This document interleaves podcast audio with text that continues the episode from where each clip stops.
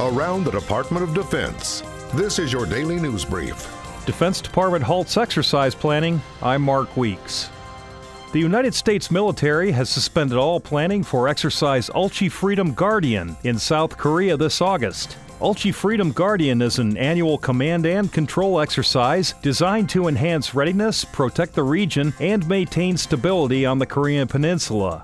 Last year, about 17,500 U.S. service members took part, as well as participants from Australia, Canada, Colombia, Denmark, the Netherlands, United Kingdom, and New Zealand.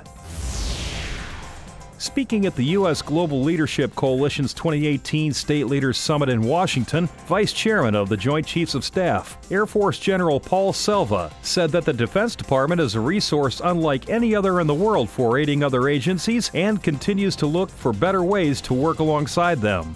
The general spoke about a stabilization assistance review that spelled out how the DoD, U.S. Agency for International Development, and the State Department could work together more effectively. The basis of the new document is to define the relationships, particularly in a crisis battle space. So places like Syria, like the city of Raqqa, where the devastation is significant, where the remnants of combat still exist. We'll finish the fight, but in order to preserve the peace, we have to take care of that which we just broke.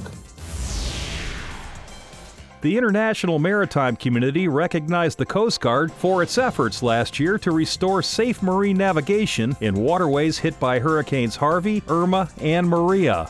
The members of the International Association of Marine Aids to Navigation and Lighthouse Authorities selected the Coast Guard for its Best Practices Award during its quadrennial conference. For more information about your military, go to defense.gov.